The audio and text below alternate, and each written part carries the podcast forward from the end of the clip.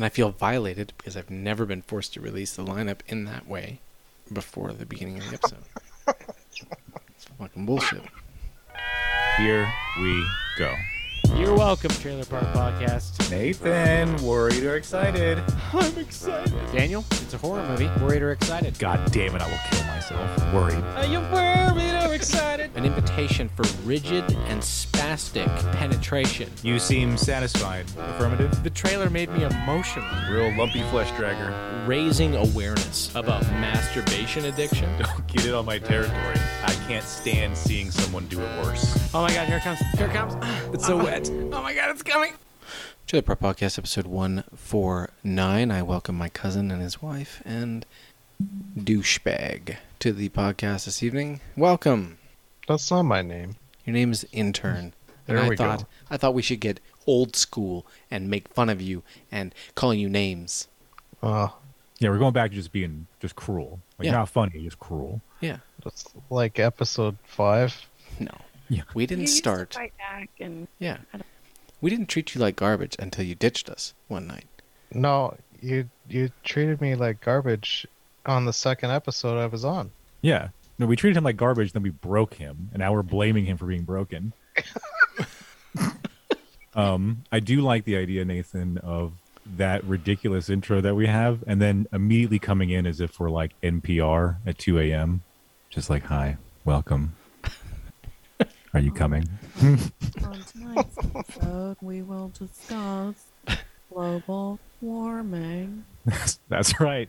We scrapped all the trailers. It's going to be climate change. Today we welcome Amanda to the podcast. Amanda, how are you doing? Um, fine, thanks. Hi there. I'm really glad that like you know we'll probably be able to get episode 150 in. You Uh, know, hopefully right before the buzzer sounds on baby number two, and then you know that's a nice clean break for the show forever. for a break for, for an intermission for a temporary hiatus while you nurture a new being into the world and then of course we come back around to complete the remaining 850 episodes We're getting to a thousand. Yes, we are happy to bring in this new consumption unit for the state, uh, whose lifespan probably worth around half a million to the government in total. And uh, we're glad to give this. Uh, New double A battery, if Yep. you will. that's another part of our history for those that aren't aware um, to any new entries into the cool thousand um, is that we we make jokes um, and push nathan closer to suicide by talking about the end of the podcast and how it doesn't need to continue any further. And with this writer's strike happening, maybe we will need a hiatus. but then, yeah, that's right.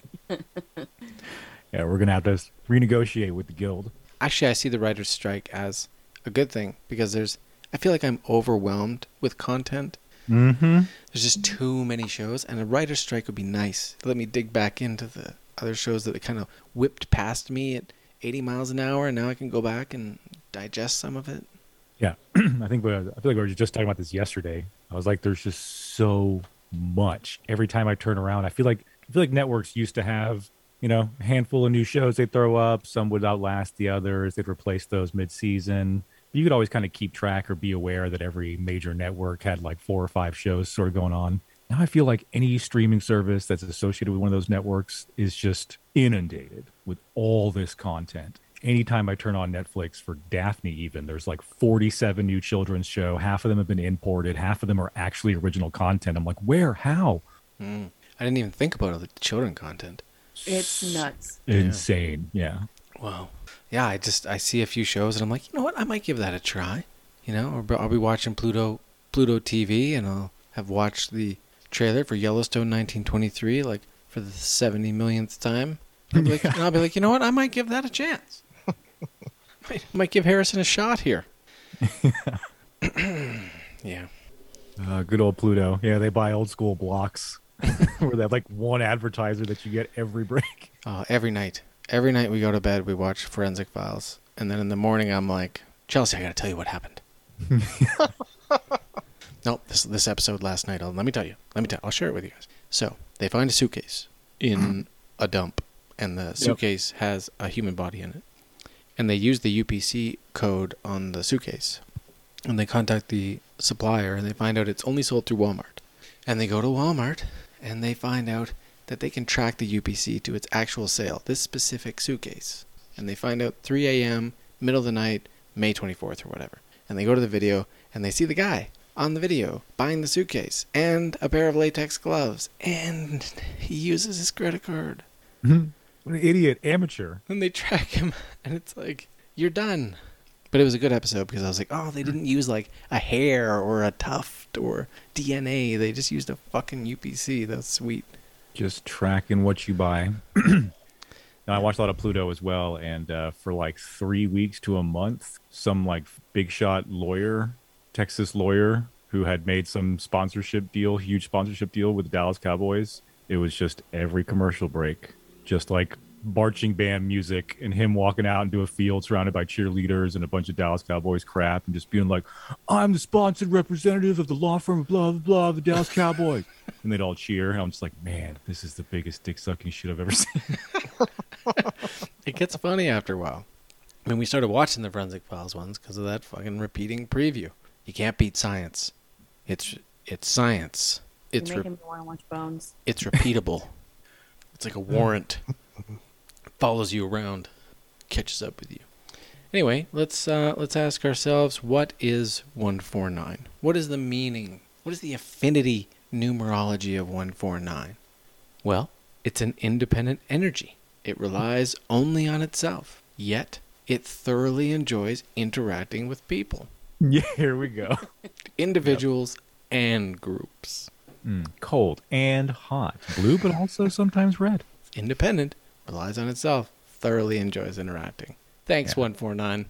Basically just means that you're either going to have a great time or you're going to hate this, You're gonna have a great time for a long time.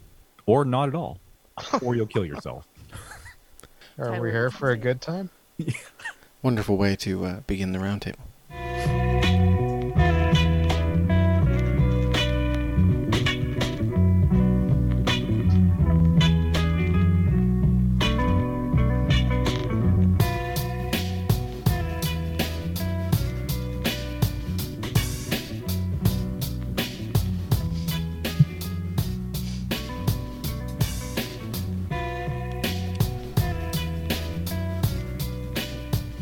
Think um, I think Jake Gyllenhaal's in trouble. Oh, Okay. My birthday movie was slated to be uh, Guy Ritchie's The Covenant, starring Jake Gyllenhaal, and it came out my birthday weekend, but it did not have a a place in a theater anywhere in the city that I live. And you live in a major city? I Yeah. feel like I do, You do. and do. it was That's not accessible. That's, So, uh, That's not- pretty bad. Not sure what to say. Not sure sure what to say about that, Jake. Guy Ritchie too directed it, so it's not like it was just Jake. It was Jake and Guy Ritchie, and no, not available. So we went to go watch uh, a movie called To Catch a Killer, starring Shailene Woodley and Ben Mendelsohn, and it was like one of those movies that is playing in the back theater at the Cine- Cineplex that nobody else is going to. Yeah. It was okay. Just uh, you know, Shailene Woodley playing a girl is a little fucked up, cop trying to track down a, a, a mass shooter. It's kind of kind of nice to go to a movie that wasn't like a big deal that was supposed to be something, just some middle of the road crime investigation, kind of lined up with our forensic file obsession. Worked yeah, it's uh, something I'd really like to see. was that If it's Amanda? got Oscar potential or a hundred million dollar budget, I wouldn't sour my eyeballs with it. Yeah, there's nothing wrong with it. It's fine.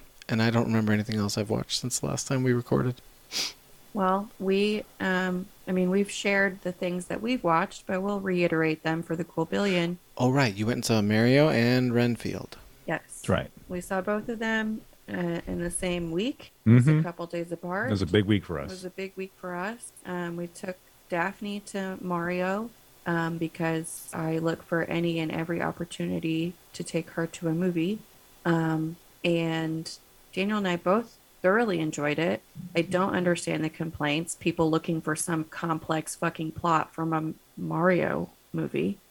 No, it's simple. It's straightforward. It's bright. The animation is beautiful. It's funny. Jack Black crushes it.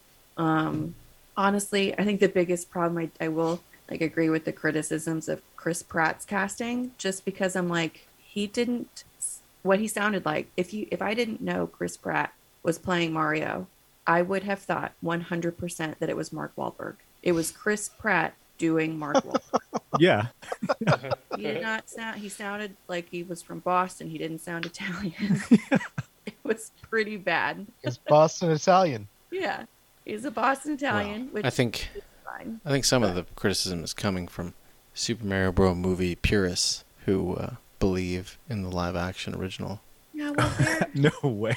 I think No way. The biggest complaint I heard is that it doesn't have some sort of like Pixar like leave you feeling like you had a an epiphany in your gut emotional system like quality to it and I was like, yeah, it doesn't. no. That was doesn't. that's not a complaint to me. I don't need to be like crying about Bobo or whatever every fucking time somebody puts an animated movie together. This Oh. is pretty and it gets and it hits all the little Mario like jokes and tropes and you get some carts, you get some jumping and platforming, you get a bunch of funny bullshit. I don't know. I don't really know what people were expecting from it. every yeah every like game scene that you would want is there. And oh, Toad is so funny. Yeah, Toad is Michael actually one of the Key best plays ones. yeah. Toad, and he is so funny. Does your Um, does your child's enjoyment and reaction to things like directly impact your enjoyment and reaction? No, because she didn't really like it. Really? Yeah. She didn't have much attachment to Mario. She had zero attachment, and honestly, at the end, she was like, she was basically like, I like Peach, but they fight. They were there was too much fighting. Yeah. She didn't really like it, so no. Yeah. Yeah, yeah, and she has she has no understanding of Mario or what really what it is. She may have once seen me play a Mario game, but there's no connection like that. These are existing properties or something to be excited about. So it was just like, oh, okay. And once it gets toward the end, where it's just a bunch of like, you know, parkour and fighting and you know, fancy explosions and shit, she was like, ah, this Wait. is it's a lot of chaos for my sensibilities. Oh, and she She's- thought the she thought the like turtle skeletons were scary. yeah, Huh. yeah. She was like, oh, I didn't like that. Too scary.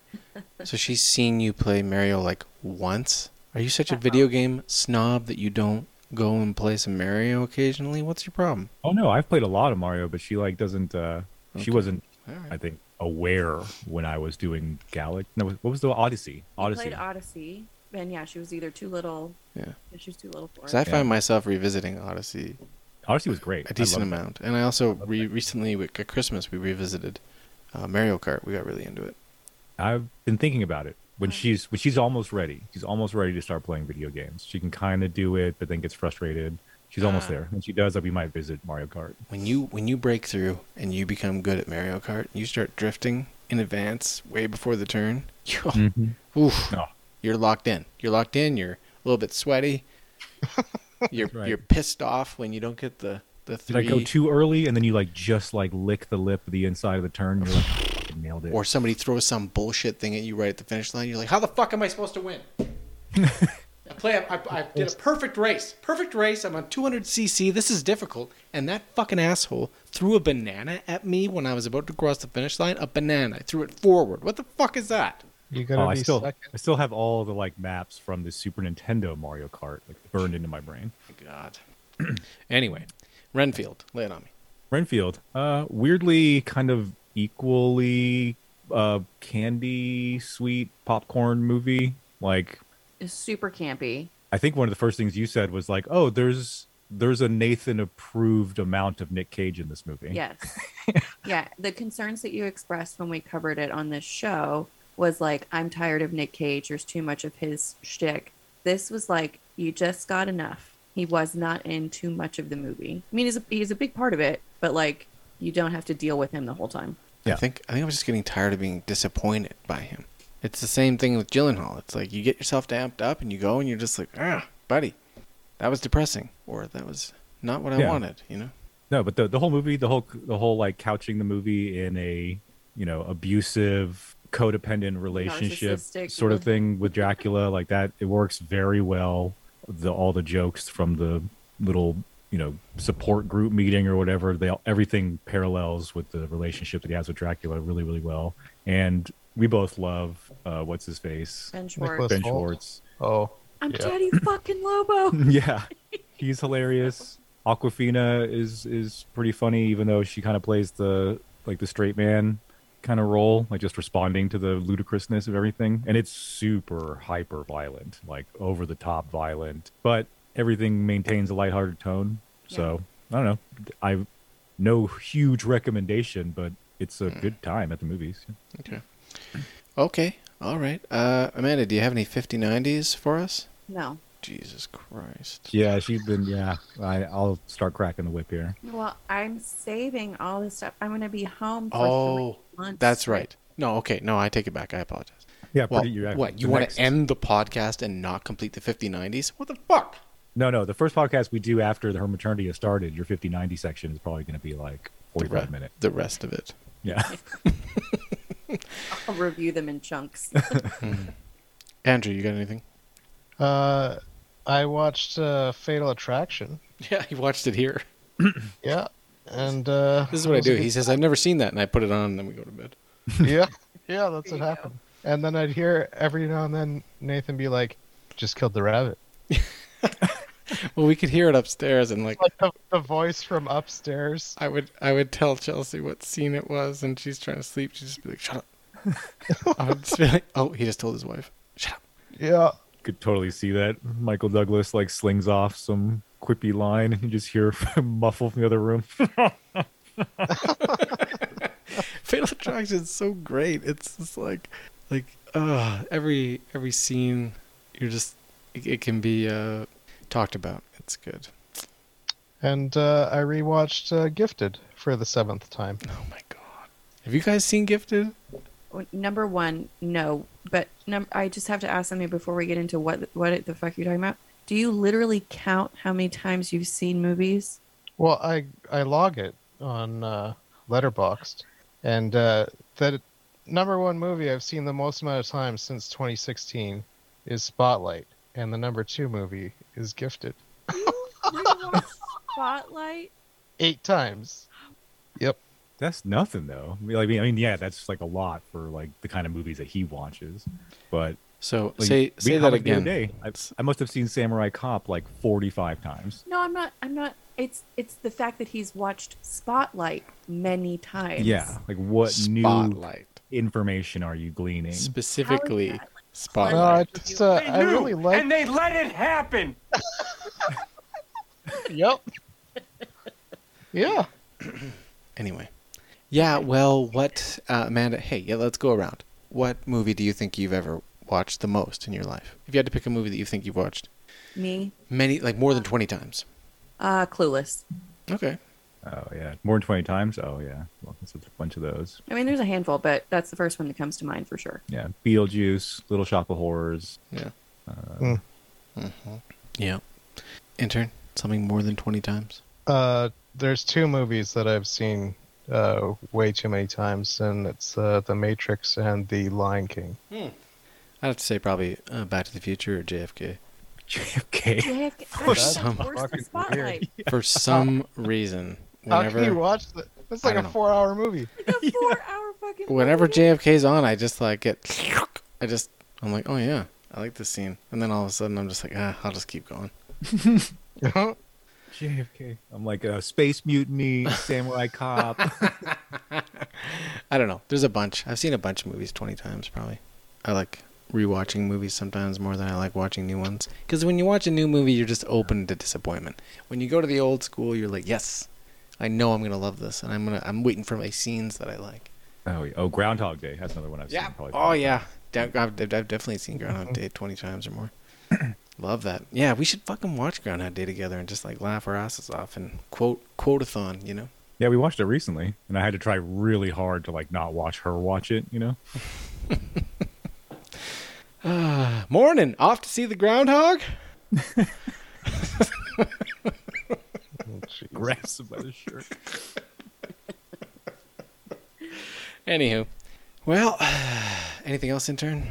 Oh no. No, nothing to say about Gifted for the seventh. Oh, you should watch it. It's like uh, it gives gives you the feels.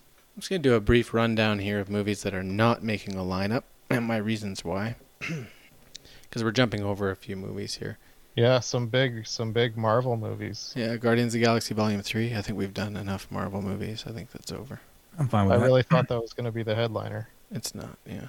Um, There's a movie called Hypnotic, which is batshit, which has Ben Affleck in it, and maybe we should have done it, but we gotta have a certain amount of kid content here for the new for the for the parents. Parents in the Cool Billion. They're like, ah, where can we get more kid content on the show that opens up with, oh my god, I'm coming. And if we were uh, if we were doing episodes at a faster pace, like back in the day, I'd definitely be checking out the Blackberry trailer. I don't know if you've seen this trailer. Blackberry. Yeah, I have. I know about it, but I haven't. Uh, well, it's funny to me because there's like an inside joke going on. My dad is coming over occasionally, and we're working on the basement, renovating the basement, and you know it's not pretty. You know we're making mistakes, but uh, but as we make those mistakes, we always like keep s- recycling the same jokes. We keep saying, "Well, it doesn't have to be perfect." and and this trailer for BlackBerry, it has uh, a bunch of shit like that in it. It has like, well, you know what the enemy of perfect is, you know, stuff like that. like, you know, the enemy of good enough is perfect, stuff like that. God. Anyway, it's good. It's good times. Uh, another movie. Let me see here. Uh, there's a silly um, uh, Gerard Butler uh, thriller called Kandahar. Yeah. He keeps like trash. He keeps chewing the shit out. He was in Plane three months ago. Now he's in Kandahar, and we are skipping over the Little Mermaid, but Oh, only because I just don't have anything to say about it, and I don't want to piss off Amanda. I think Amanda would go off on a rant if we did Little Mermaid, and you know Yeah. Daniel would have to discuss his obsession with the Ursula, who's based off of a trans uh, transvestite. Yeah, Divine. Yeah. Yeah. But also, I also just thought this movie came out like three months ago. Yeah. They have been promoting the shit out of it. They really, really, really want it to work, and I don't think it's going to. I really don't. What part of it? Are we talking about the racial component? Just Uh, the live action component. I, I don't. I don't. action. I, I could care. I could give two shits about that. Um, for me, it's there's a lot of things wrong with it. Um, number one, like I said earlier, I look for any opportunity to take my kid to the movies. Okay, this is a uh, the uh, the animated Little Mermaid is right at 90 minutes. Mm. Oh. This fucking live action remake. Nobody likes the live action shit anyway, but they, it makes money. Obviously, that's why they keep doing it. But this version of it is two fifteen.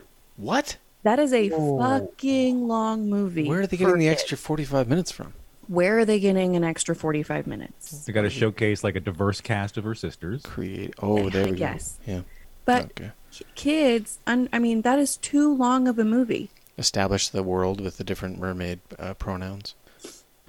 No, even with the 90 minute run mark for the Mario movie, you know, that last 15 minutes, like she's ready to go. Yeah. No, granted, she's very little. I mean, Yeah. you know, she's only three. We're talking about kids that, you know, seven, eight, nine. But even that, two, uh, uh, uh, over hour 45, you're really pushing it with anybody that's not at least like, I don't know, 10, 12. So I have a serious problem with the runtime. I, um, Sc- I also saw a preview for it where Scuttle is in the water. Scuttle is a fucking bird. How is he talking to her underwater? I was. So I don't know was, what's happening uh, there. Um. Sebastian and Flounder both are ugly as shit. Um, I don't have an issue with with casting a black actress. That's fine. My problem with it is I don't think she's very pretty. I'm sorry if that's mean, but I just don't think she's very pretty. Yep. I like Miss Melissa McCarthy being in there. I think that's a good Ursula cast choice, but they're changing a lot of the lyrics for woke reasons. Whatever. Does she Makes have the necessary hip game, Daniel?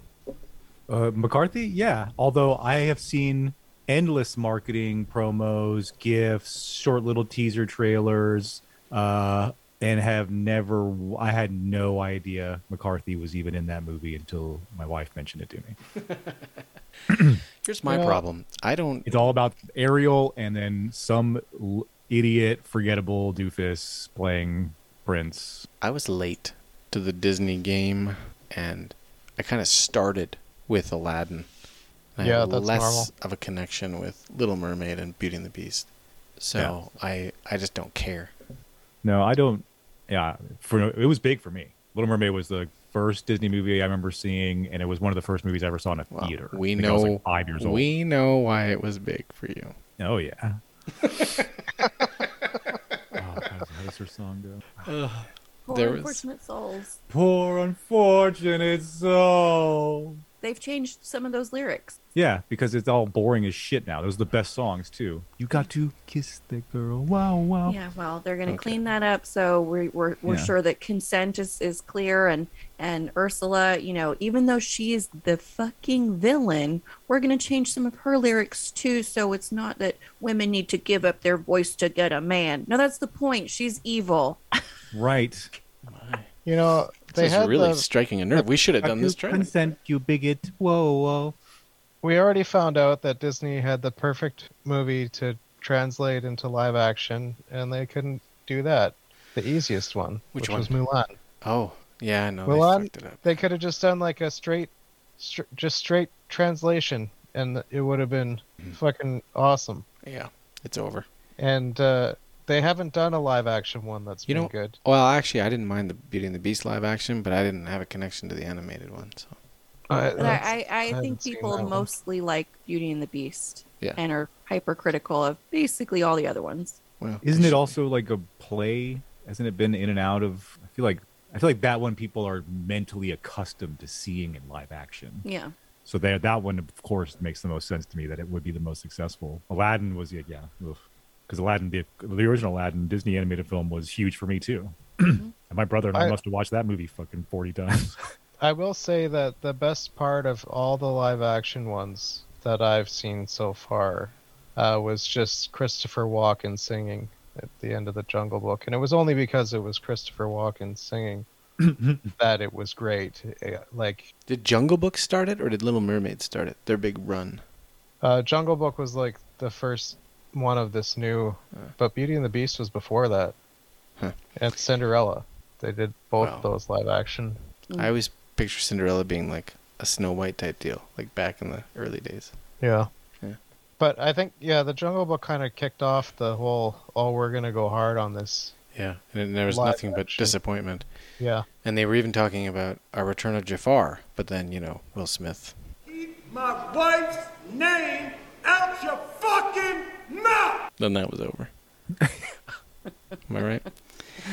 yeah. Thanks, Will. Yeah, thanks, Will. Hey, you guys want some uh, some Ops or Nathans? Oh, Of course.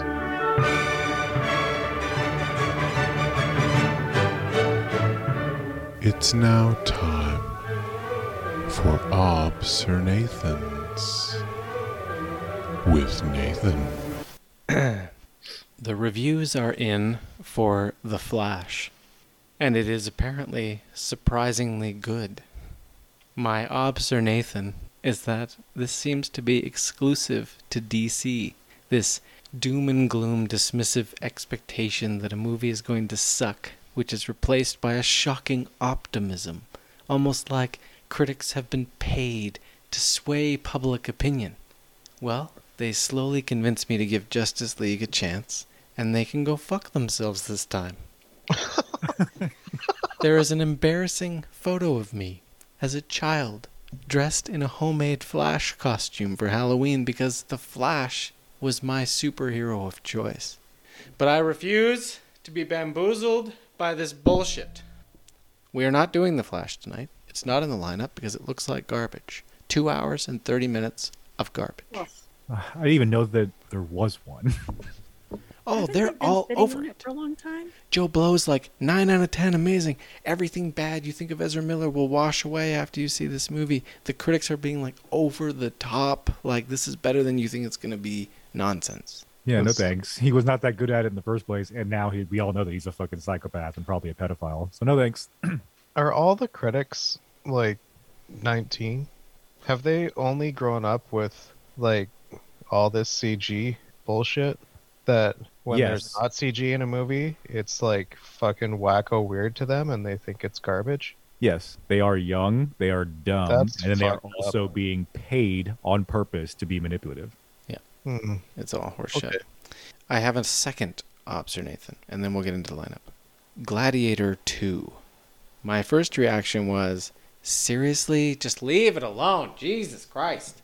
But more and more people are becoming involved. And I am warming to this more with each passing day. I am a huge Gladiator fan. It was it has some great epic moments. It's executed at such a high level. It was part of the Richard Harris trifecta. You know what I'm talking about. What? Yeah, well, that's good because now the gladiator himself is huge. Richard Harris trifecta was Gladiator, Count of Monte Cristo, and Dumbledore. Come on, get with it. Oh, okay. It it was the apex of rousing battle speeches. What we do in life echoes in eternity. Ah, it's beautiful. The bittersweet revenge at the end. It was an awesome movie. But I and I will no longer piss and moan about this sequel. I will start looking forward to it. It's got this new guy that they're hyping up, Paul Mescal, as the lead. It's got uh, Denzel Washington added into it. Pedro Pascal just joined on. Fuck it, Ridley Scott, let's go, let's do it. Cliffhanger 2, Dodgeball 2, and Kung Fu Panda 4, not so much. But Gladiator 2, yes. Cliffhanger too. I actually saw that. I saw Stallone was gonna do it or whatever. Yeah. Stallone, you're good. They're gonna have to start pulling Stallone back behind the curtain again before he starts giving away too many Hollywood secrets about longevity. freeze your face in time and keep working out. Yep. How old is Stallone now? Like 104? We have before us what could be the greatest lineup that we have ever experienced. You know, I knew that. I knew when I woke up this morning. I knew that this was going to be the best lineup that we've ever had.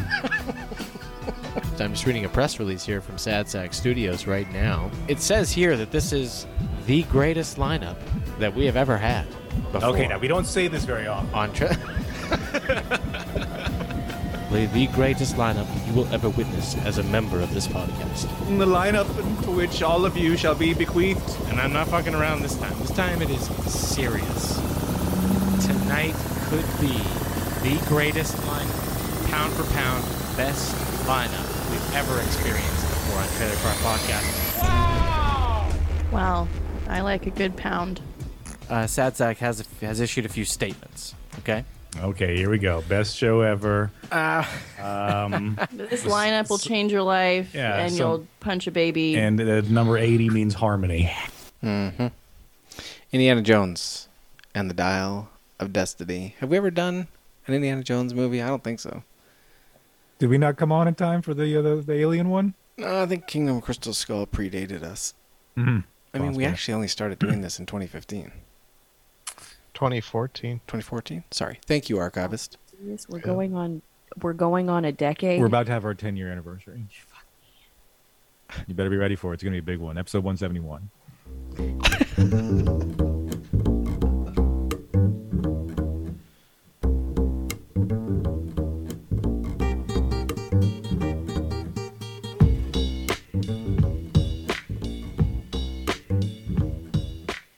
Indiana Jones dunks on history. Here we go.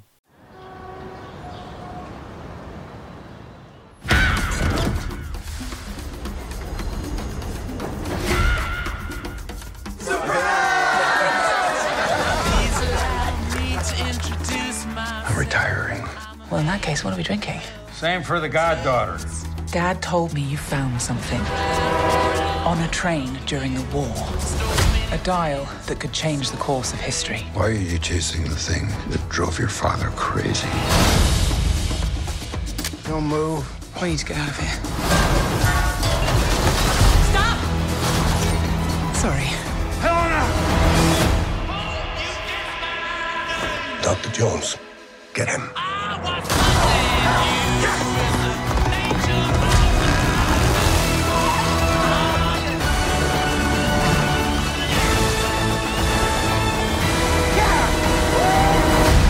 Hitler made mistakes, and with this, I will correct them all. You stole it. Then you stole it. And then I stole it. It's called capitalism.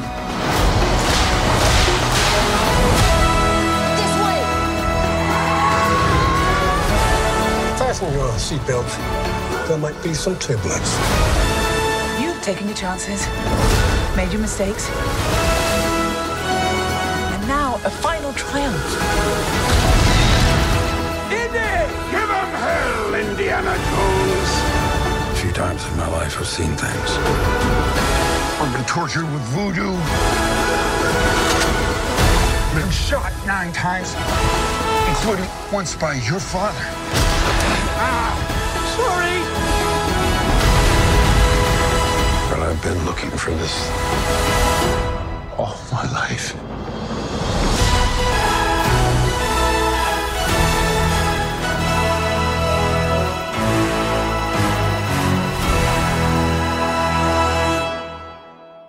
Nathan, Indiana Jones, The Dial of Destiny, worried or excited?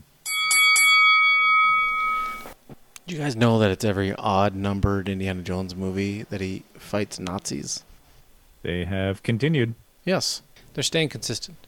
There's a lot to like here, folks. I uh, I know that we're kind of beating a dead horse with an 80, close to 80 at the time of filming year old Indiana Jones. It's kind of crazy. A lot of de aging going on here. There could be a lot of reasons to be concerned. However, there are some great moments from Indiana Jones. In my childhood, I really enjoyed watching Indiana Jones movies. I even grew to appreciate Temple of Doom after the fact. Um, Kingdom of the Crystal Skull kind of landed poorly. I would like to have some optimism and happiness in my life, so I'm going to choose to be excited. It's two hours and 22 minutes. Written by uh, the son of Lawrence Kasdan, who has history. He wrote Raiders of the Lost Ark. Jonathan Kasdan also co wrote the script for Solo, a Star Wars story, which I thought was underrated. One of the better Star Wars movies they've made since Disney bought the franchise. And it's not directed by Steven Spielberg either, so that could be a little different. Two hours, 22 minutes. What do you guys think? I'm excited. Get some feedback here. Um, I'm still thinking about it. Intern. Uh, I'm gonna say that uh, it looks like there's a lot that we could be worried about with this, and and I'll just take on all that worry. um, this looks like uh, they've painted over everything, and Harrison Ford's not in any of these scenes, is what it looks like to me. He is. That's that's good. He has dots on his face. That's what he told uh, some late night talk show. I was reading about it. He was Oh. explaining. He was explaining how they did the de aging, and it's him in every scene, and they've just got a bunch of dots on his face, and they have a AI that goes back through the archival film storage of Paramount and pulls they his face from every different angle with every kind of lighting on it, and Dots on his face, and they blow a fan on it to make it look like his face is doing things. listen. There's And other things going on here. okay? you can, You can shit on it all you want, but I'll tell you, I'm gonna Hey. I'm gonna say I rewatched all the uh, Indiana Jones like a couple years ago, and uh, I think Kingdom of the Crystal Skull was uh, was the best one, shut your fucking mouth. and uh, this is gonna be the you same think as the rest. Kingdom rest. of the Crystal Utter Skull was the best Indiana Jones? Why Yeah, are you even here? Where's they should have replaced Harrison Ford with the young Indy. Who who is that? What's that guy's name? Look, most people, sane people, will agree that The Last Crusade was the best Indiana Jones movie. yeah. it was okay. Purists will go Raiders. Some I think- weirdos might say Temple of Doom, and those people, you know, there's one scene in it that's really good. Other than that, whatever. I'm just not a fan. Okay. That's the that's the be all and end all. I don't really care Yeah, that's about the this. thing. That's This this, that's the thing. This is for that- you and I, Nathan. Okay, thank God. I was like, oh, here comes Daniel to say he doesn't give a shit about Indiana Jones either. No, no, I love cares. Indiana Jones. Thank you. All right. I love I love the original trilogy. I love Last Crusade so much, deeply, deeply, deeply. That's another movie on a list of ones that I've seen dozens of times. Um, What's your favorite scene from Last Crusade? Let's let's nerd out here. oh God, pretty much everything with with him and Sean Connery. Yeah. Um, their dynamic is is brilliant, even though I think they both complained about each other. But My favorite scene is when he's on the motorcycle and his dad's in the in the cubby next to him. He's in the Mhm. he's in the ride along cart. yeah, And the Nazi comes up beside them, and he's got the piece of the flagpole, and he shoves it in the wheel, and the Nazi blows up and flies into the air, and he's li- he's like ah, and he looks back at his dad, and Sean Connery just giving him this like disapproving stare. Yeah, like you just killed a man, Yeah, son. he's, like, he's, so all like, he's like, he's like, look what look what we just did. We got away. He Yeah, and his smile like melts off his face. He's like, oh, damn it. Yeah. And I, I love the character of Indiana. I loved how Harrison Ford played Indiana in the original trilogy.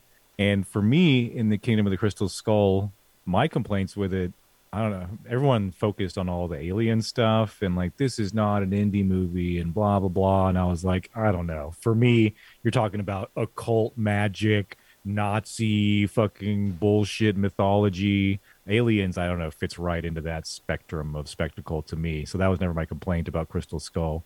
Uh, it was mostly the being blown up in a refrigerator in a nuclear blast, swinging in the trees with the monkeys. He's supposed Um, to start at his office at the school. Yes, That's when Raiders starts. That's where Last Crusade starts. And that's where the Dial of Destiny is starting. That's yeah, and and they did things that I wanted for my last indie movie in the last one, which was to bring back uh, what's her name from the first movie. Karen Allen. Yes, to establish that Indy has a son and to hand the franchise off. And I think that in a better timeline, instead of going to do all that Jurassic World garbage and then be kind of come oversaturated and people to start to wane on his likability and popularity, I feel like Chris Pratt should have just been the new indie. I wish that that had been the handoff or like that had been the new worked out or whatever. Instead, they like got cold feet and didn't want to give it to Shia, so he kind of takes his hat back at the end. But they bring up all the snake jokes, and there was a lot of like nostalgia in that Crystal Skull movie that I think that they did nail really well. Hmm. At the same time, while failing hard and other shit. So this movie, it's not that he's super old. It's just that I'm like, I don't know what's left to give me. Like you gave me the nostalgic return of classic people in the last one. So this one is not about nostalgic classic return of people. And now he's got a goddaughter and like what happened to his son? I just I just don't know what left is for is is there for me in the in indie. It looks fun, it looks rambunctious. The music does still make my spine tingle a little bit, but I'm just like ah, I don't know. I'll probably still see it. Well, Phoebe Waller Bridge, the actress who plays the daughter, we have kind of history watching uh, the show Fleabag. Mm-hmm. She's a great writer, and she's really fun. So I think having a writer on set might actually help improve and, uh, I don't know, sharpen whatever weaknesses this script could have. So I'm, I'm, I have faith. I have faith. Daniel's ex- uh, semi excited, worried. I'm excited. Andrew's worried because he's an idiot, and Amanda. She's an idiot. Um. So yeah, I also watched Fleabag. I'm familiar with this actress. I don't like hate her per se, uh, but I also I also find her off-putting. Like I find no. her, no matter what character she's playing, to be very smug and like Yeah, that's true. not in a fun indie way, but just in a like, oh, she's just kind of a cunt. so I don't, I wasn't thrilled to see her, even though I think she's talented. I don't know if that makes sense. Are you Um, leaving the door cracked open? Can can she warm? Can you warm to her, or is she just a cunt? I don't know. Maybe, maybe, maybe. But I think for me, I love Last Crusade. That's a movie that I really loved as a kid. The rest of them I don't care about. Yeah. And I get it. I get why little boys love Indiana Jones. I understand. But it's just not my cup of tea outside of Crusade. And that's really just because of Sean Connery, not because of Indy. So I don't Okay, know. There's that's just fair. It's the most masculine and charming a really nerdy nerd can be. That's what It's- Indiana Jones is. So like it's for your for your beta males, he is like your masculine ideal. Yeah. I get it. Yeah. Just remember those scenes in Last Crusade when he gets to Venice and he just uh, knock it off. You're not mad. Yeah. With that girl, he's like such a chauvinist, but at the same time, so what? Was. Oh, and that's another problem that I have with Indiana, the franchise in general, is that all of the women yeah. are just varying levels of terrible. Yeah. One of the best scenes is from in the whole franchise is from Temple of Doom when uh, they're in the jungle and Kate Capshaw is like running in the background, back and forth in in the frame and out of the frame, like screaming and reacting to all these Worse. all these snakes and rats and things in the jungle. And uh, Short Round and Indiana Jones are completely ignoring her, and she's just like running around in the background, screaming her head off. And they're in the foreground They're playing poker. poker over a stump, just like you're a cheater. You're cheating. it's like a classic. I like in uh, the same sort of stuff in, in Big Lebowski, where they're just like wrapped up in the moment and their characters arguing with each other, not even paying attention to each other. It's great. But anyway, sorry. This is what happens, Larry. Yeah. This is what happens when you fuck a stranger in the ass. That fucking bitch. Okay. Sorry. There. Dial of Destiny. Done. We have done an Indiana Jones movie. Yeah. Put in the books. That was great. Huzzah. Trailer number two will be uh, Spider Man Across the Spider Verse.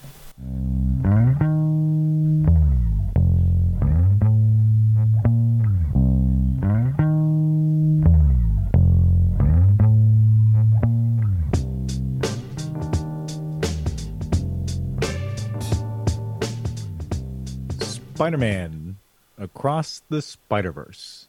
Here we go. My name is Miles Morales. I'm Brooklyn's one and only Spider-Man. And things are going great. Oh yeah, you were supposed to be here at five. All right, whatever. Whatever. Wow. Whatever. So are you like a cow or a Dalmatian? I am the spot. It's not funny. Don't don't do that. Miles's grades are pretty good. A in AP Physics. That's my little man. And a B in Spanish. What? okay. Miles. Are you Mira, eso es imposible. I gotta go. All right, bye. He's lying to you. And I think you know it. Miles! Want to get out of here? Oh, when? So wait a minute. There's an elite crew with all the best spider people in it? Who's the new guy? This is unbelievable. This is the lobby. Miguel O'Hara. The whole thing was his idea. What's a guy gotta do to join this spider team? You can never be part of this. Don't even get me started on Doctor Strange and the little nerd back on Earth 1999-99. Come on, go easy on the kid. He had a terrible teacher. Peter. Miles! Mayday. You have a baby? I have a baby. I'll take it from here. Miles, being Spider-Man is a sacrifice. You have a choice between saving one person and saving every world. Send me home. I can't do that. I can do both. Spider-Man always. Not always. What about Uncle Ben? If not for Uncle Ben, most of us wouldn't be here. Can't stop me now! You can't run forever, kid! I can't lose one more friend. Miguel, this isn't what we talked about. You knew? There's no idea what you're doing! Everyone keeps telling me how my story is supposed to go. Nah, I'm gonna do my own thing. All stations, stop Spider-Man! You? What, me?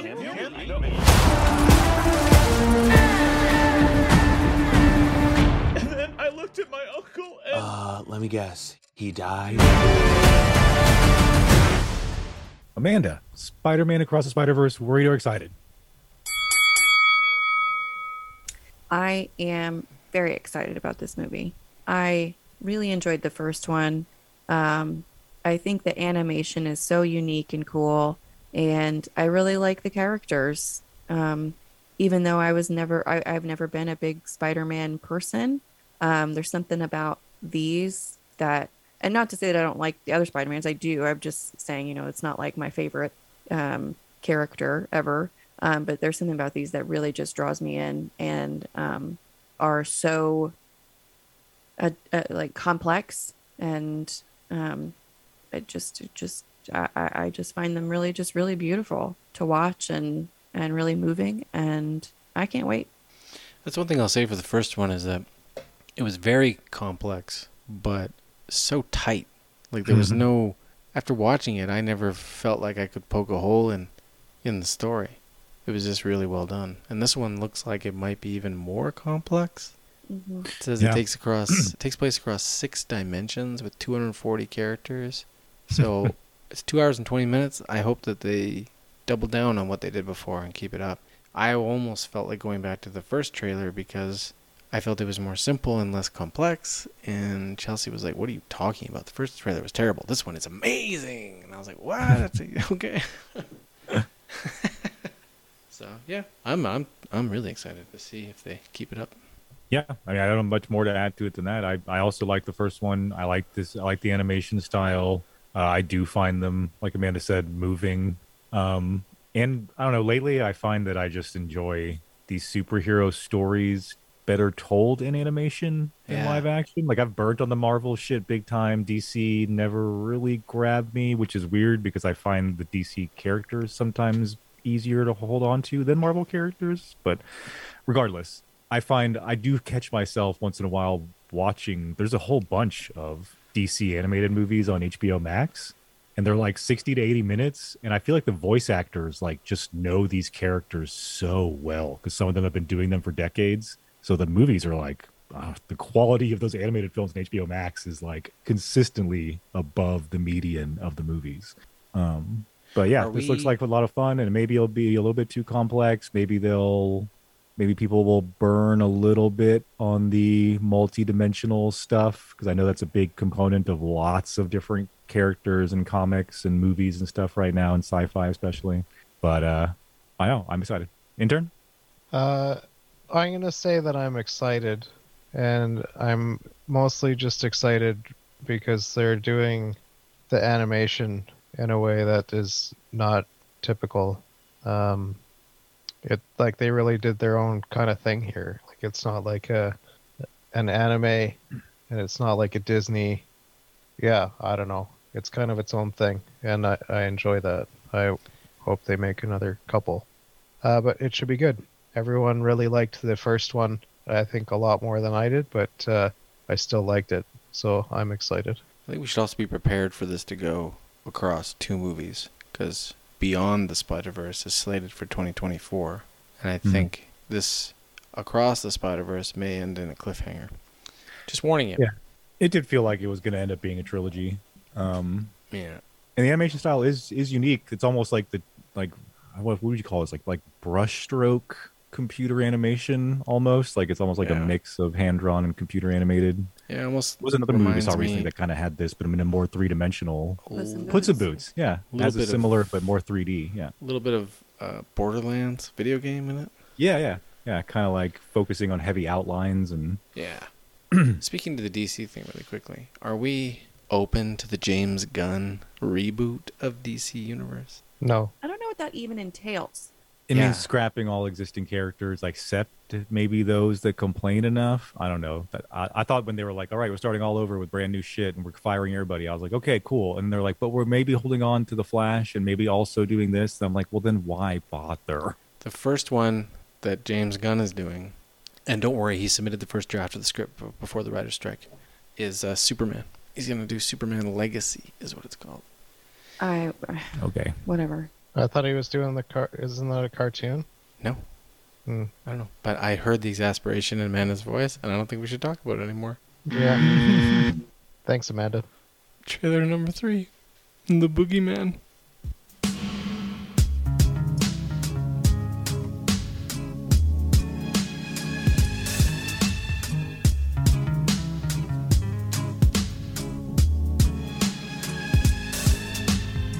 The Boogeyman. Here we go. When there are scary things we don't understand, our minds try to fill in the blanks. Sometimes the best thing to do is to face it. So this light is going to be completely solid like it is right now. Then gradually, it's going to start flashing until it's totally dark. So you can see that there's nothing to be afraid of. Okay?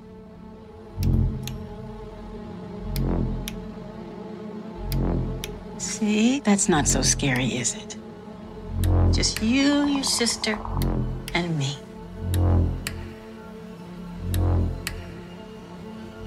You're doing okay. It's not real.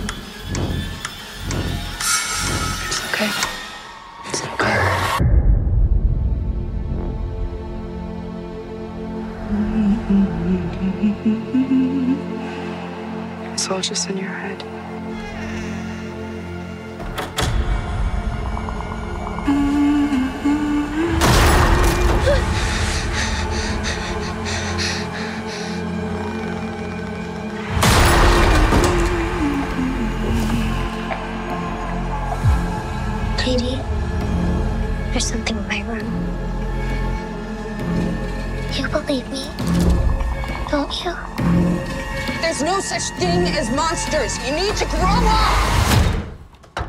I'm serious, Sawyer. I need to be alone. You're both having these manifestations.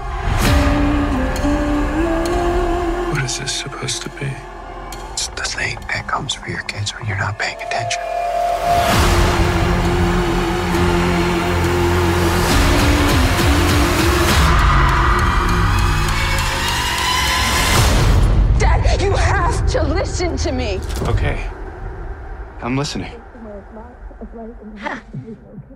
Sweetheart, let me handle it.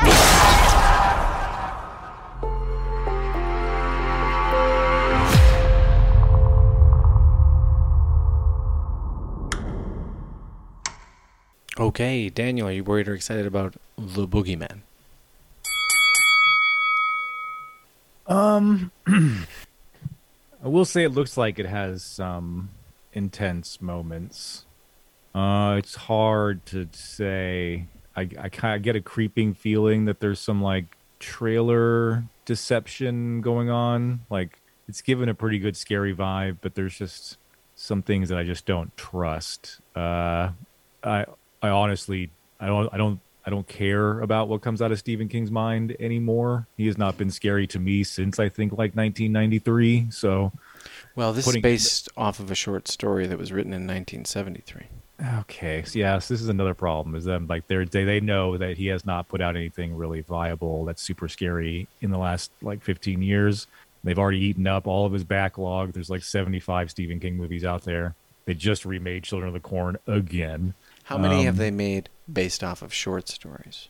A whole Uh, bunch. Really? A lot of the straight to DVD ones. And Yeah, uh, Shawshank. Yeah, Shawshank. Yeah. But the, I'm talking horror Shawshank. movies. Horror movies. They hit up the, they hit up the skeleton crew for, for a lot of short stories. They go straight to DVD, which is why you don't oh, aren't aware of a lot of them. The Langoliers. The Langoliers. I remember that. Oh, that TV movie. Yeah, Back in the day. Langoliers about demon time eating organisms. Yeah, I don't think the Stephen King thing should matter. But one thing that stood out to me about all the trivia on this movie was that it was originally meant to be released straight to streaming on Hulu, but the strong reception from test screenings prompted 20th Century Studios to give it a wide theatrical release. So it was going to be just straight, there was going to be garbage to streaming. And then they pulled it and gave it a wide theatrical release based off test screenings. That's think that's what happened with Smile. just I mean, hype? Or is that meaningful? Well, that's that's what I was just gonna. I was actually gonna make that comparison.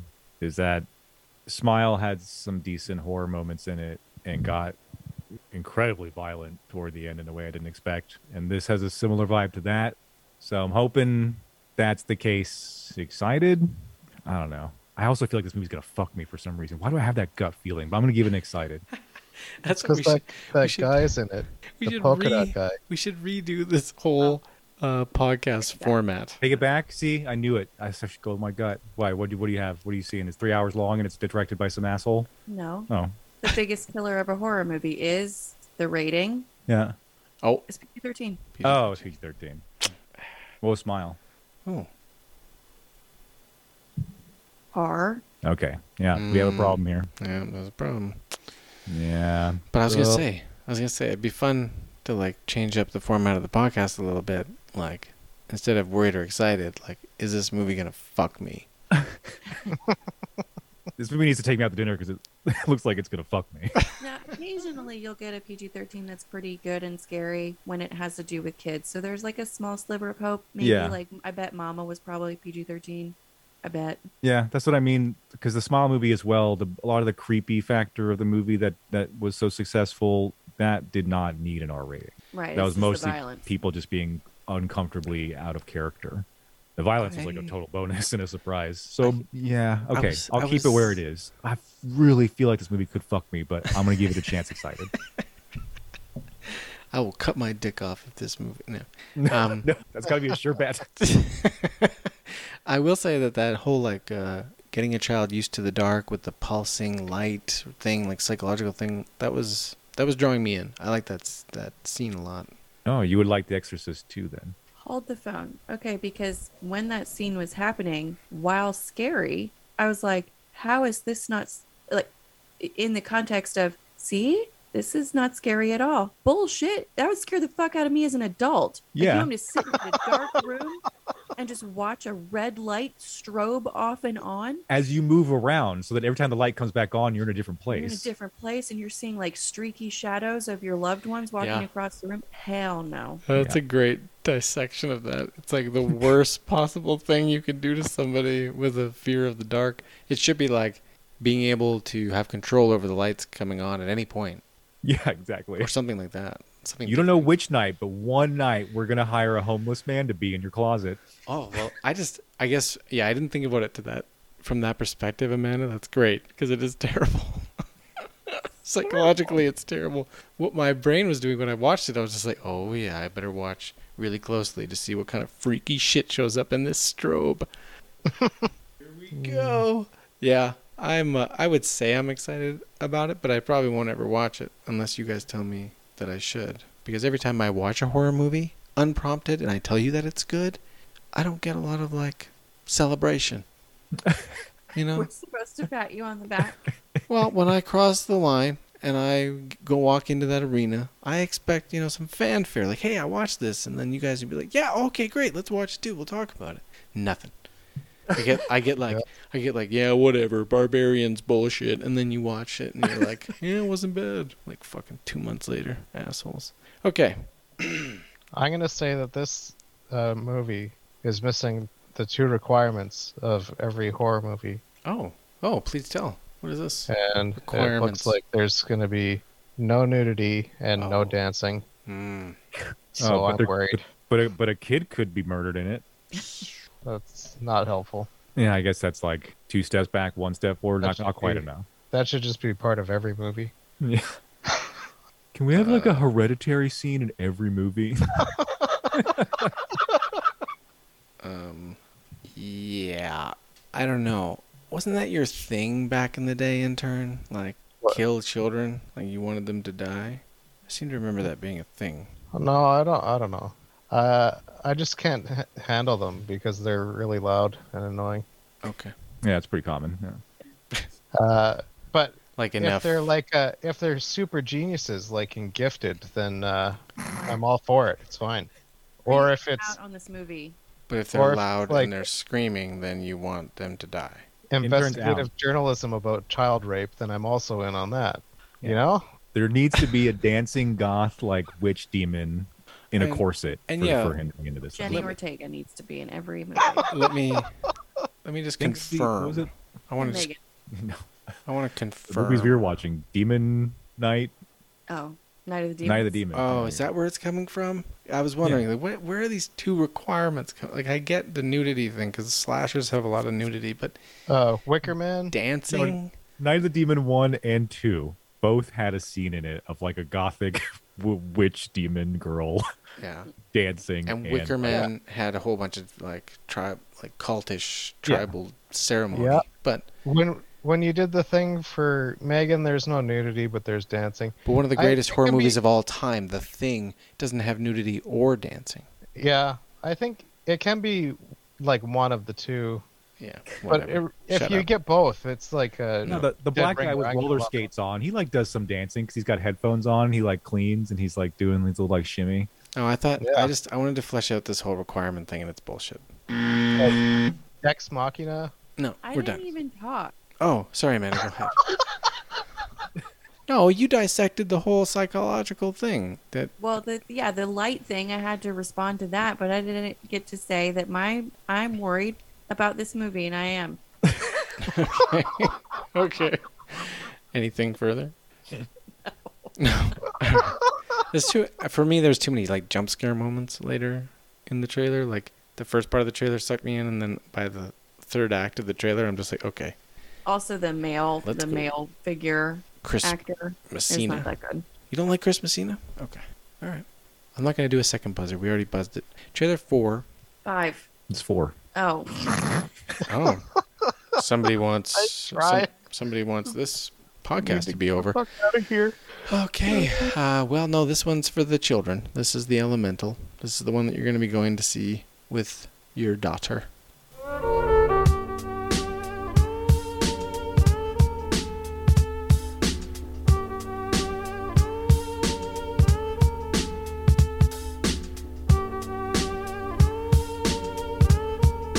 Elemental or the Elemental? Elemental. Uh, it's Here. Pixar's Elemental. Pixar's Elemental. Here we go. Meet the residents of Element City. Air usually has their head in the clouds. Oh, my new jacket! Earth can be a little seedy. Nothing weird going on here. Uh, just a little pruning. Water is always getting into something. Help! And fire? As ordered, we run a little hot. This shop is dream of our family. Someday it'll all be yours. But we all live by one simple rule. Elements cannot mix. That pipe squished me all out of shape. Dang. That's better. Oh. So you've never left Firetown? Sorry, buddy. Elements don't mix. Hey! Plus, my dad would boil you alive. Why does anyone get to tell you what you can do in your life? Why do they even have these? Eh, who knows? Watch this!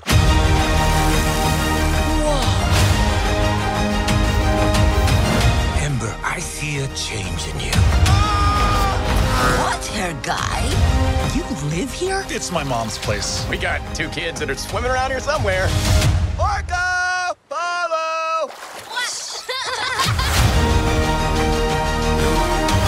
I've been trying to fill my father's shoes, but I never once asked what I wanted to do.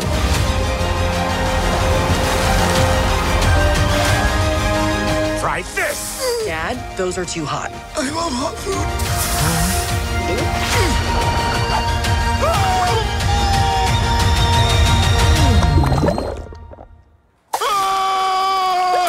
You see? He likes it.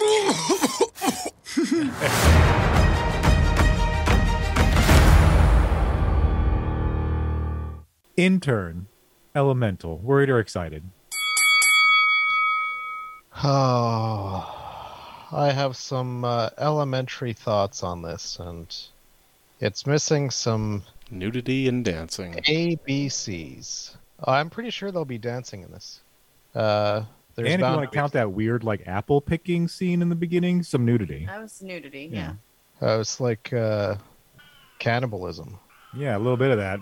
Yeah. like in a perverted way. Like they acted like the guy got caught in a sex act. Yeah, well, they did. Yeah, they did. Um, Never had your I, I think I was lied to.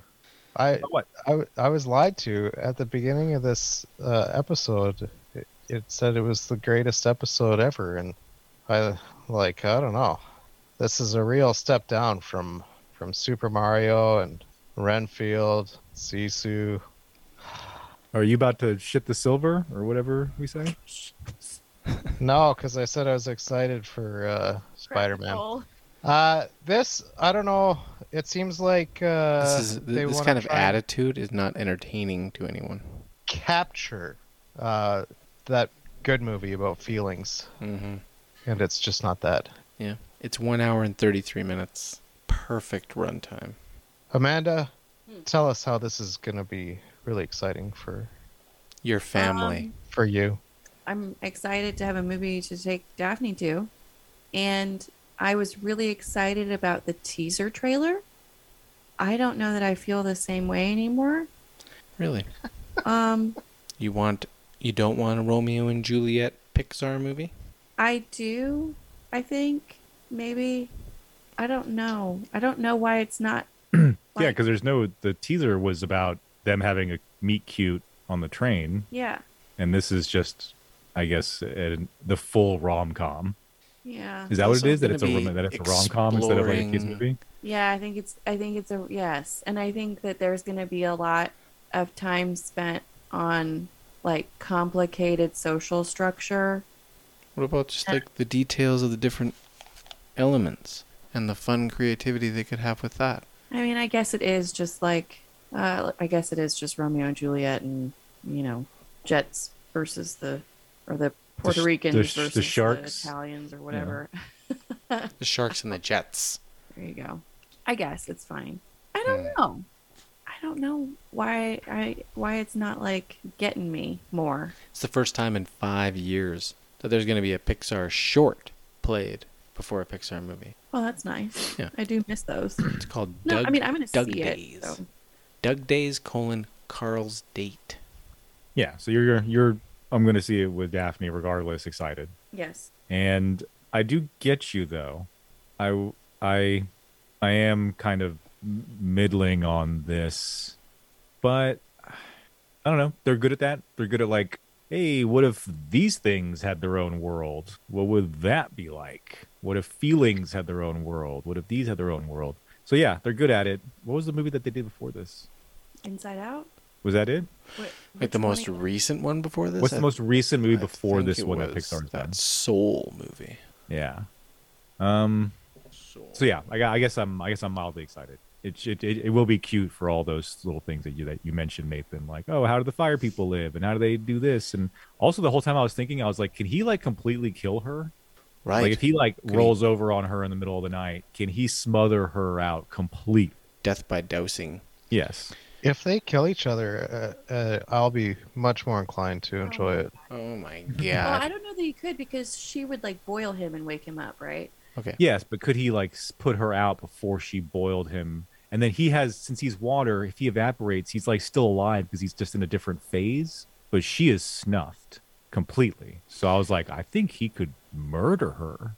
Like this is this is gonna, this is gonna be a movie about like how we should all mix together, and if we're careful, all our cultures can help like elevate each other. Honestly, I think this is probably one area where they should remain heavily segregated. It is think- dangerous. Fire should not be allowed anywhere near the other three. Obviously, if this movie fails, it's going to fail based off of its story. Yeah. Because I think that the world that they're creating is going to be the most. It could be really cool. And speaking to that, this stood out to me that Pixar had to upgrade and buy more computers for Elemental. To give you some perspective, Toy Story in 95 had 295 cores. Monsters Inc. used 672, Finding Nemo used 923, and this movie, Elemental, uses 151,000 cores. That's not giving you the whole run up to 2023, but that means that there could be some crazy motherfucking detail in this movie with this world. Oh yeah. So I'm kind of interested in that. And it also is the score is composed by Thomas Newman. Thomas Oh, Newman. yeah. Thomas Newman's going to get you in the feels because Finding Nemo, that score for Finding Nemo was really heart wrenching. Thomas Newman did uh, Nemo and WALL-E. Six Feet Under. Yeah. Love WALL-E. Yeah. Yeah, and Shawshank Newman did the score for that too. It's got he's got great. I love Newman. So whatever. Yeah. Listen, you guys have a kid. Go watch it, enjoy it, embrace the detail. Stop this whining and, and close off intern from. Don't listen to anything he says. He's too Yeah. negative. Block me out. I suck. Too angry. Okay, let's finish this off. This movie was demoted. The Fast and Furious franchise was demoted to five hole because of this F9 travesty that happened. Everybody was jazzed. F7 was amazing. F8, meh, meh, meh, and then F9 just tanked. So they need to figure themselves out and earn back the trust. Okay?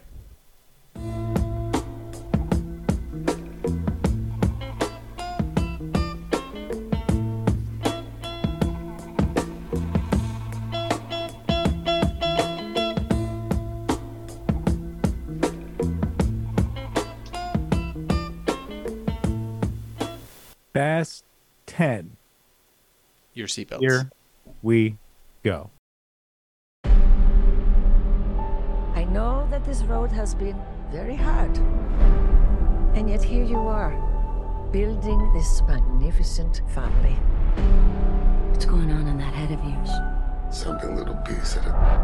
He said, Dad, you're not afraid of anything.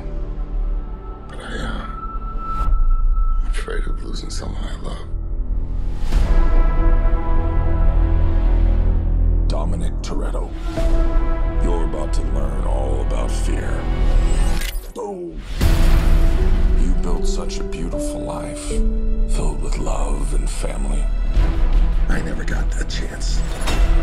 You stole that from me. My future. My family.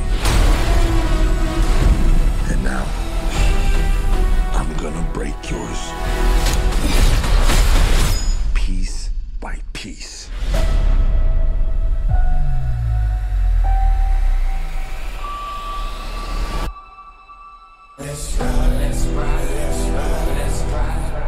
He's coming for you with everything. What's the plan, Dom? I'm not sure anymore.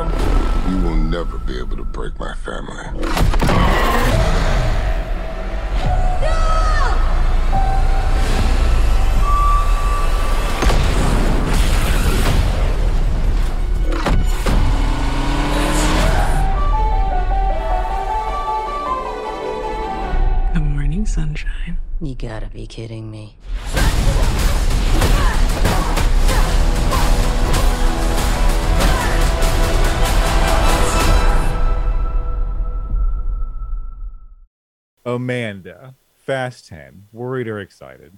Also, wait, real quick, before you start, I would like to say that Nathan's comments leading into that trailer are his and his alone. Okay, as long-time defenders of the franchise, the Stobart, um, the Stobart Carvers, the Texas Carvers, uh, are once again down for the ride. Right.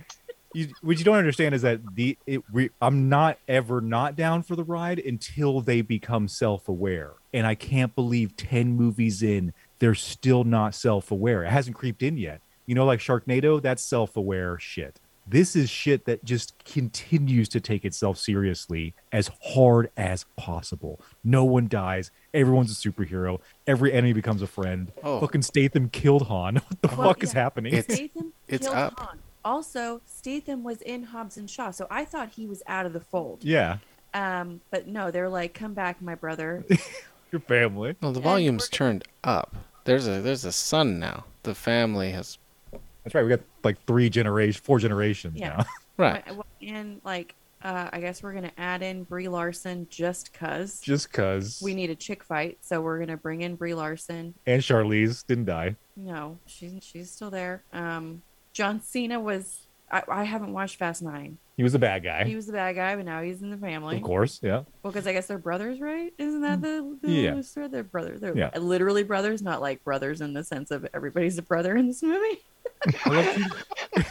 Yeah. Well, it's about Their family. actual family. It's about family. I love too that, that they can just if they wanted to, they could just make these forever because all they have to do is just go back to a previous big action scene from any of the previous installments and go, oh, that dude was important and had a son, and now he's trying to kill us. Exactly. And how exactly is this car of his so indestructible? Like, that car wouldn't have survived a tenth of what it did in that trailer. It's ridiculous. Dropping 145 feet out of a plane? Yeah. That's stupid. No, the car would be done the after that. roll cage, Nathan. Uh, yeah, well, what is he using to pull two helicopter pilots together? Some nitrous. Yeah, in the deleted scenes, he's like getting his car worked on. He's like, "Will this will this pull together two helicopters in the middle of the air?" Also, nitrous has very clearly had some work done. Yes. His face looks taut. Yeah. and and this ball rolling ball that's rolling down the. There's Yeah, another trailer where they're like trying to like, you know, fishtail and hit the ball in different directions. Yeah, a cast of 45. I'm sure this thing is like three hours and 20 minutes long. Listen, listen. What if, what if this whole feud with Dwayne Johnson was just a ruse, and that they intended to bring him back for the finale anyway? Fast 10 too. Well, he he said this is a two part. Vin Diesel said at uh, CinemaCon or something that this is a two part finale. So Yeah. Fast and Furious 11 is the actual final installment, which I am anticipating Dwayne Johnson to show up in. And this movie is only two hours and 21 minutes. That's reasonable. That should That's be a clean 220. should be noted. I also think um, I also think The Rock is getting kind of desperate. I think he's like Yeah. shat a lot of beds. Yep. I That's bet I bet he does come back for 11. They they like you know. Well, November would he- 7th, Would he would he be the enemy or would he like team up with Dom to take down a bigger enemy? Is Kurt Russell in this one? No, Kurt Russell's been uh, removed. Kurt Russell probably was like, "I'm I'm done, guys. It's, it was fun. Thanks. but I'm done." they That was great. they spoke to it on the uh, on the trivia page. Something about Mister Nobody was retired or something, or put they they they they say something about where Mister Nobody went, and that his Hmm. replacement is this uh, guy that plays Reacher on the Amazon TV series Reacher. Oh, okay. Um, so he's in this too. He's a big, strong white guy, full of moxie. Wrestler. Uh, November 7th, 2021, Vin Diesel posted a picture on Instagram with Dwayne Johnson about ending the fight. It's about family. He's trying Dwayne, to, trying to bring him back in the Fast family for the Come on, last brah. chapter. You know, there was a point in this trailer where there was somebody on a a dirt bike and they did like little BMX thing. Mhm. I wish that this whole movie franchise did more shit like that because that was actually cool. yeah, we do need like some like car Some, like gymnastics. believable, almost believable tricks. Yeah. Yeah. Yeah. Yeah. I Listen, thought that was fun. When And uh, seeing Brie Larson also, I was like, wow, that's this is great. I'm in for all the Brie Larson. oh my god! I'm excited to see dirt bikes and Brie Larson. Listen to you. Listen to you. You're like you want to kill children. You're, you know, can barely hold back your excitement over Brie Larson. Loves What is- dirt bike foo. What is yeah? You like simple little BMX tricks. You Yep. need to watch some more Mission Impossible. You need to drink in some Tom Cruise because Yeah, I I do I want to see pretty some more. Mission Impossible. Yeah. yeah, we all do. The next uh, so episode 150 we're just going to review uh, Dune part 2 and that'll be the end, right? No, Yeah, we'll talk about it for like three hours. no, Dune Two is not being done on 150. It's too far out. Um, just like the indie movies have to start, you know, in a university. Uh, these ones have to start at like a family picnic. and then somebody has to pull down the driveway to interrupt it and be like, "You need to come with me right now." They always do this in these movies. this like, oh, remember that thing that happened in the fifth movie? Oh, well, there was a guy that was slighted by that move, and now he's come to get his due. You didn't notice back then, but it was Aquaman. yeah, It Yeah, was Jason Momoa. yeah. You know what they need is they need like the copyright infringement team to go after them for all the stolen DVDs. Oh, I know. That's that's what ultimately he gets like some random like new shaky FBI guy hunting down Dom from that original DVD heist from the first movie, shoots him dead at the end of Fast Eleven, right in front of his kid. Like, "Ah, I did it, guys! I did it. uh, hello. They've already gotten they've gotten immunity for all of those things. That's true. Yeah. We made sure to to A, a couple of times. I think it happens in like the fourth movie they get immunity from everything, and then again in like the sixth one. Yeah, he doesn't give a shit about his family. He's constantly putting his life at risk and everyone's well-being at risk. He's Dom, you don't have to drop 150 feet out of the back of this plane. You can just come with the rest of us. And he's like, No, I this is gotta for do my this son. for my son. yeah, you can see that they, they kidnapped the son in the trailer. So that All right, does whoever it. kidnaps the son is going to be part of their good guy team in the next movie. Ugh, so ridiculous. yeah. Why don't you guys just cut to the chase and just invite him into the family and get it over with? Come on, Dom. Everybody. Anyway, well, I think that uh, that does it for episode 149. It's a good time, or it was also maybe not a good time. Well, I mean, I think the I show was really really social and also wished I was alone. yeah, it was driven by independent energy, clearly, but we also enjoyed interacting with each other. Very very open to groups. Yeah. Yeah, yeah, absolutely, absolutely, and yeah, we look forward to uh, the next episode, which will be in June, uh, prior to uh, the birth of uh, Phoebe Carver, That's right. where we will enjoy Tom and the Dead Reckoning of Mission Impossible as our headliner. I'll tell you what it is right now. That's what it is, baby. I'm gonna drink in some Tom. Mhm. Mm, so nice. Goodbye, everyone. I'm gonna fucking What? pound you so hard. Oh my god. No, really.